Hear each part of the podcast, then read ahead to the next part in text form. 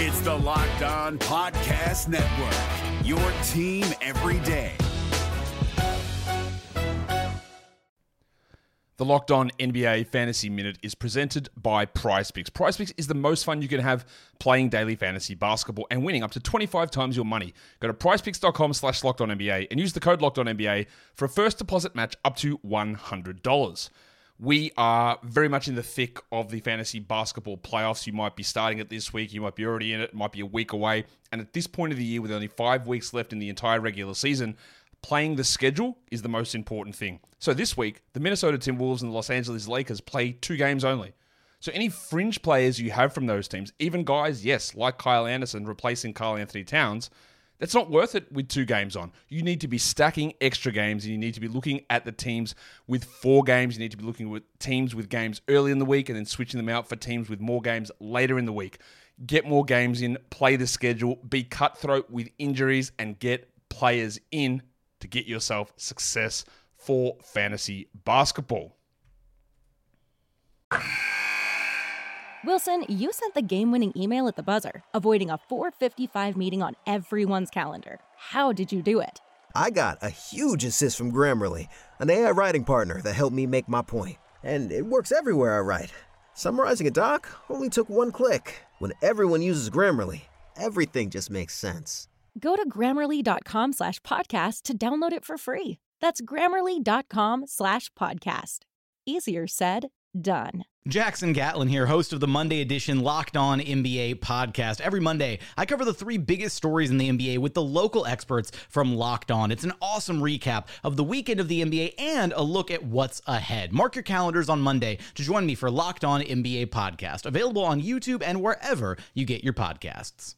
What's up, everybody? Welcome to another edition of the Locked On Thunder podcast, part of the Locked On Podcast Network, your team every day. I am Brady Trantham, and for the next 30 minutes or so, you are going to be locked on Thunder. It's Friday, thank goodness, and again, apologies for no episode yesterday. Had a few extra work duties I had to take care of. Got a little crazy, got a little hairy, and then I had to jump on the pregame show uh, with Dave Garrett and Jerry Ramsey on 107.7. I guess John Hamm was either busy or himself sick. Hopefully he's okay. But I had to do that and then run up to the station to go watch the game against the Pelicans and then do the post game show with Madison Morris, Ryan Chapman, and Christine Butterfield. So it was a little bit of a wild day. Um, sadly, no Locked On Thunder podcast time, but uh, we'll cover the Pelicans game. We'll cover what's to look forward to this weekend right after we do all the silly introductions that we always have to do. And if you don't know who I am, I've been covering the Thunder since 2014 and since 2018 with 107.7 the franchise, 107.9 the franchise in Tulsa as their lead Thunder insider, Thunder contributor. You can find all my articles at thefranchiseok.com. I have a tab with my last name on the front page, so go ahead and look for that. If you want to try and find somebody that I wrote in the past, go ahead and check it out there. You can subscribe to the OKC 82 podcast, which is a post game reaction that we post immediately following a game. Um, it's pretty fun. We enjoy doing it, Madison Morris and me. We've been doing it now for two years, and it's grown and grown and grown, and we love it. And it complements this podcast really well because, like I said, it's only a post game reaction show. So uh, go ahead and subscribe to that if you want to, and we would greatly appreciate it. And you can also hear us all on the Franchise Thunder Insider Show on Saturday mornings from 10 a.m. till noon. And we will not be having a show today because OU basketball will tip off at 11, and we are the flagship station for Oklahoma Sooner Athletics. So that game will be on the radio. So no Franchise Thunder Insider show this Saturday. So I guess everybody gets an all star break. And again, please follow me on Twitter at Brady Does Sports for all this, the podcast links, article links, and other Thunder thoughts for your reading pleasure. Let's jump right into it. Let's talk about the Thunder's victory over the New Orleans Pelicans last night. The Thunder moved to 33 and 22 with a victory over the Pelicans at 123 to 118 in a pretty exciting game. It was a really well played game in terms of offensive uh, output. The defense was kind of lacking throughout most of the game, but I mean, both teams shot at or near at or above 50% from the floor. It was incredible. It, it got to a point where, okay, second quarter, someone's going to start losing, someone's going to start missing shots, right? And that team is obviously going to lose because the other team is just going to keep getting hot. I mean, just look at the quarter by quarter breakdowns. Oklahoma City outscored in the first 30 to 29. The Thunder outscore the Pelicans 37 to 28. Uh, the Pelicans then outscore the Thunder 35 32 in the third, and then both teams tied at 25 in the fourth quarter, equating to a 123 118 victory for the Thunder. That second quarter, of course, being the big tipping point 37 points, just incredible. And three of those points, three of those 37 points, I'm sure you all love very, very much. Steven Adams finally gets his first career three point shot to fall. And yeah, it was a mid it was a mid court heave. And yeah, it wasn't out of a set. It wasn't a typical three point shot, of course, but it was even cooler. It was you know, it was incredible just because two games ago, Steven Adams crosses half court and then takes a classic jump shot attempt at a deep, deep three that he airballs. And Chris Paul, you can see him just coaching up Steven, like, hey, throw it like a football. Like you're really good at throwing it like a foot, throwing the basketball like it's a football because we all remember the full court heave to Dennis Schroeder at the end of that first Minnesota Timberwolves game to tie it. Like Steven's surprisingly accurate. He, he, I would love to see him try and toss around a football, to be honest, because he's got good touch. He's obviously got a strong arm. Because even on last night, where he just flicks his wrist and it goes all the way up in the air, it has the perfect arc has enough distance, of course, and it just drains true. Steven's got an arm. Breaking news, I guess. But yes, 37 points in the second quarter. Uh, just kind of the theme of the offensive explosion for the Thunder, and it was a balanced attack. You've got Shai Gilgeous-Alexander, 17 points. Danilo Gallinari was incredible last night, 29 points, 12 of 18. We'll talk about him a little bit later.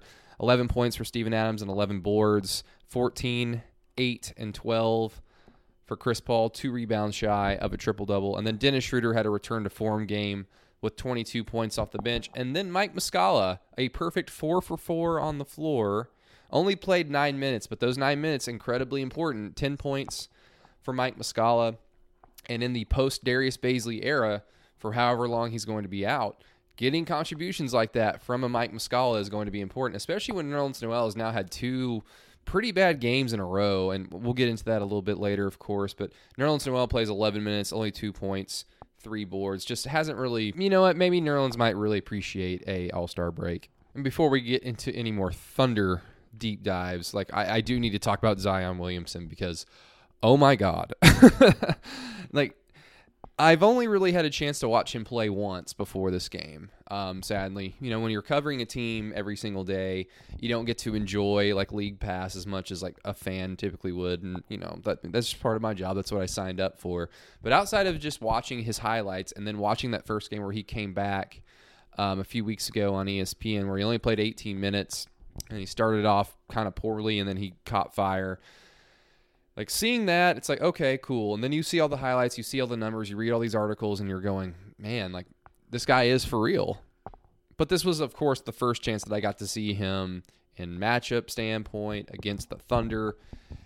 It was my first big deep dive with zion williamson in an nba setting. And my goodness that dude is going to destroy people the rest of this season probably in the next few years. He is everything that he has been hyped up to be 32 points six rebounds, got to the foul line, played 31 minutes.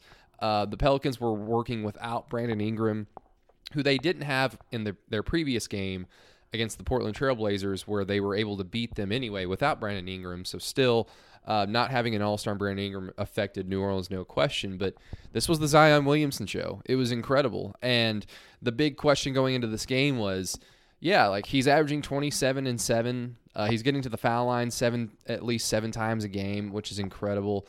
Um, the jump shot, yes, is going to be the work in progress, but he seems to have the the attitude, the determination, and the God-given athletic ability to, you know, once it becomes a flaw in his game at, towards as we get further along in this season, once that becomes more of a flaw, okay, well now you got to go work on it. He will no doubt probably have the ability to work around that, if not improve it outright. But um, it was interesting because this was the 11th game Zion Williamson has played since he uh, started this season. And this is around the time where rookies, you know, you get enough tape on them after, you know, double digit amount of games. You get enough tape on them that you can start scheming around them. That's why you'll see like some rookies just light the world on fire for the first few games and then all of a sudden they don't do anything anymore because they've hit that rookie wall. The rookie wall just mainly has to do more so with your opponents knowing what you are now as opposed to you just literally deciding okay I can't sh- I can't score anymore I can't rebound anymore it just mainly has to deal with your opponents more so and I was interested to see that did the Thunder have enough film to understand okay you know you can't really put Danilo Gallinari on him you're going to have to put Steven Adams on him Nerlens Noel who didn't play that much Mike Muscala um, anybody anybody and I even thought Deonte Burton was going to get some burn last night because we've seen Billy Donovan throw Deonte Burton out to defend a guy like LeBron James, who has a similar physical supernova just presence about him. Deonte Burton, of course, muscular and stocky in his own right. We didn't see any Deonte Burton last night, but the biggest key to this game last night, other than the Thunder just scoring and scoring and scoring, of course, was just that Danilo Gallinari held his own against Zion Williamson. Now, again, you look at the points and you're going, not really. We always know Danilo Gallinari is going to be able to bring it on the offensive end, and he certainly did. But it never became such an absolute mismatch that Billy Donovan had to either play Danilo Gallinari out of position defensively a ton, or even play him less because he was hitting his shots. So I got to give tip of the hat to Danilo Gallinari because I mean, yeah, did he shut down Zion? No. Did he even attempt to shut down Zion? No but he did just enough. I mean, like the easiest example I could use is just imagine Carmelo Anthony on this team against Zion Williamson. Not only would Carmelo not have the effort on the defensive side of the of the floor to even attempt to stop Zion Williamson, but Melo isn't good enough at this stage in his career to go get buckets at a rate like Danilo Gallinari is. So Danilo Gallinari, good job for you. You did what you could against Zion Williamson. When we get back, more Thunder talk on the Pelicans win, and then what to look forward to this weekend. This is Jake from Locked On. Locked On has teamed up with State Farm to spotlight some of the greatest supporting players in NBA history. After beating the Heat led by LeBron James and Dwyane Wade in 2011, Dirk Nowitzki won an NBA title and proved himself to be one of the greatest basketball players of all time. But there was one player in the starting lineup for the last three games of the finals that helped support Dirk all the way to a championship, JJ Barea. Led by JJ and Jason Terry, the Mavs' second unit proved to be the strength throughout the playoffs, where they led the NBA in bench scoring. But for games 4, 5, and 6 in the NBA Finals, Mavs coach Rick Carlisle inserted Barea into the starting five to help the Mavs space the floor and put more playmaking around Dirk. JJ Barea had a knack for running the pick and roll with Dirk that helped the Mavs score more efficiently on their run to a title. Dirk Nowitzki couldn't score the way he did if he didn't have much needed support from someone like JJ Barea. Sometimes you and I need that kind of support too. Think of State Farm like a pivotal team player. When you need help protecting the things that matter most, remember the jingle and just say, like a good neighbor, State Farm is there. And welcome back to the Locked On Thunder podcast, everybody. I truly appreciate you all listening over the last few months that I've been running this show.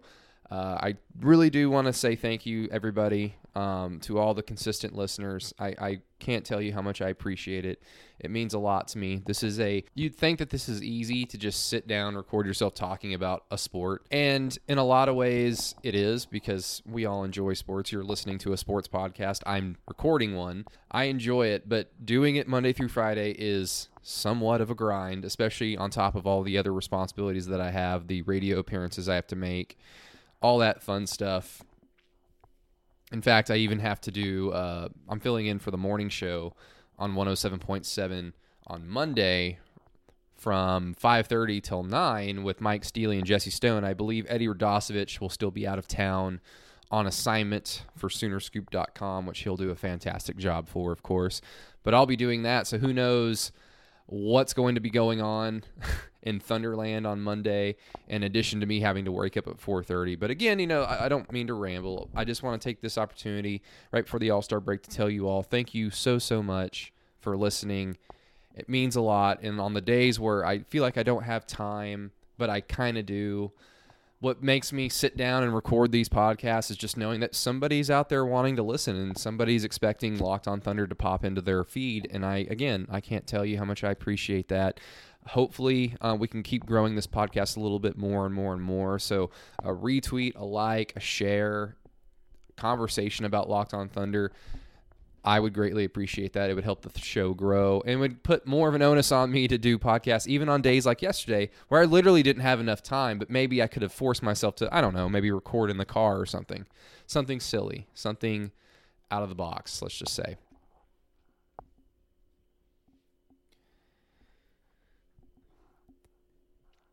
Yes, a good return to form game for Dennis Schroeder. And, you know, the, the big story out of the Spurs game, like, it, it, wasn't anything special that the Spurs did. And again, I don't want to take anything away from San Antonio. They're a team that if you play like crap, they can beat you because we all know how great of a coach Gregg Popovich is. All their veterans on, on that team play to that identity, and they can beat anybody if they play like crap. And the Thunder played like crap. The Spurs didn't do anything spectacular. LaMarcus Aldridge did not drop 40. This wasn't a game where the Spurs hit every single three pointer, and it's just you know what? It's one of those days at the office. We couldn't do much. We move on. No, the Thunder were awful at the rim in the first half. They were awful on offense in the first half, and they w- woke up a little too late, making the hill a little too high to get over and to climb to end up beating the Spurs. Now, beginning of the game last night, Shai Gilgeous-Alexander was getting to the rim and hitting his shots, and it really set the foundation for the Thunder. All right, this isn't going to be like the last game where we were awful at the rim, we were awful in the paint. Shai Gilgeous-Alexander started the ball rolling. Steven Adams, on his few opportunities, was able to hit and connect, unlike against the Spurs, where he got three or four opportunities early on and couldn't hit the broadside of a barn, bless his heart. And then Dennis Schroeder coming off the bench really kept that theme going. He was getting to the rim with relative ease at times. He wasn't force feeding anything. He was playing his game. He's playing his six man of the year type game. And against the Spurs, it really seemed like, especially a guy like Dennis Schroeder, who that game finished with 14 points, which is awful considering how he's played all year. It really seemed like he was driving to the rim and just throwing the ball up to the hoop in order to either get a foul or just nothing's working. I've got to try something desperate.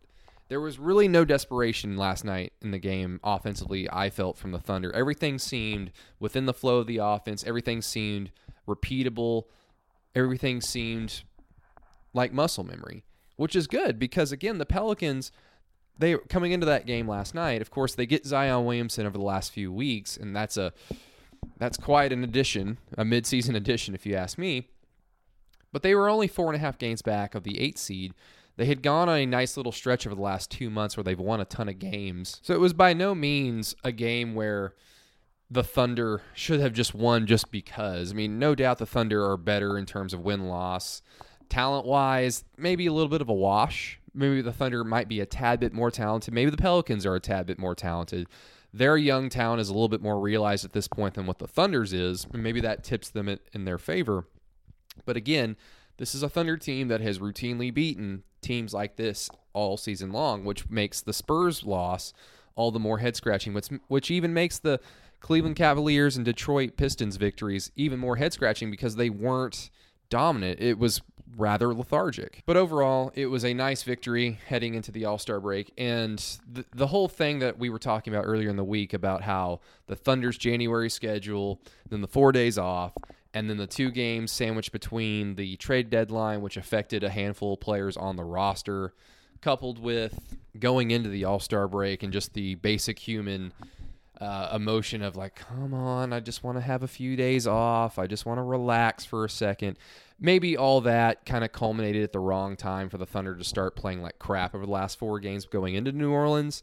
But the big thing to make that true, make all that applicable, was they had to take care of business and play at a high level and beat New Orleans. They did. So now they live to fight another day in the post All Star break with little to no concern moving forward. You know what? It was just a bad four game stretch. They've moved on.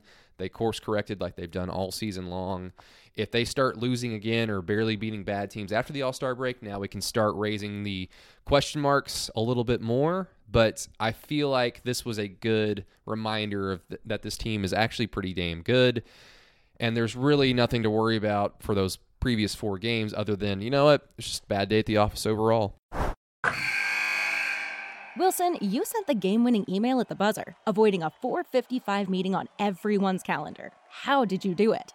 I got a huge assist from Grammarly, an AI writing partner that helped me make my point. And it works everywhere I write. Summarizing a doc only took one click. When everyone uses Grammarly, everything just makes sense. Go to grammarly.com slash podcast to download it for free. That's grammarly.com slash podcast. Easier said, done. And don't forget, everybody, it is All Star Weekend, but there is a lot of stuff to look forward to if you're a Thunder fan. Shai Gilgeous-Alexander will be making his second appearance in the Rising Stars Challenge for the World Team against a pretty stacked U.S. team. It's going to be a fun game just to see. Uh, I mean, how Shai interacts around other players similar to his skill set. It's always fun to like the Rising Stars game. To me, is always a little bit more fun to watch than the All Star game because, like, yeah, the All Star game's fun because you get to see LeBron and Giannis, Anthony Davis, Russell Westbrook, James Harden all on the same floor at the same time. It's cool. I get it. But then after about the first three to five minutes, it starts to become boring and then you get your and then you kind of wake back up late in the fourth quarter when both teams are trying to like actually defend and trying to win the rising stars challenge to me maybe it's just because a lot of these young players you may not have seen a ton so this is like your first big chance at like actually sitting down and watching guys uh, playing a competitive game. It just seems like the rising stars players play a little bit harder and are more prone to playing within a little bit of a system and showcasing the skills that they've learned rather than just we're going to go and let everybody have a dunk contest and not defend and not defend the paint and just let everybody shoot threes because this is a show. No, it seems a little bit more indicative of true basketball. So look forward to that. And then, of course, Shai Gilgeous-Alexander is going to be in the skills competition as well, which I'll be honest, bores me to tears. But you know what? Shai Alexander's in there, so I'll probably be watching it. And of course, Chris Paul is on LeBron James's team along with Russell Westbrook. So, Thunder fans, if you thought you could take the entire weekend off, nay, you will be forced to watch the All Star game, which again, I'm, I'm, curious to see how these new rule changes where the uh, score goes down to zero at, at, each quarter and you're basically scoring up to 24. And I, I'm curious to see how this actually affects the game. Maybe it makes it a little bit more watchable, maybe it doesn't. Who knows? I truly think that the NBA, I truly think that the NBA is trying tried to do a different scoring system because we've been getting dangerously close after the last few years of getting a team to score in the 200s.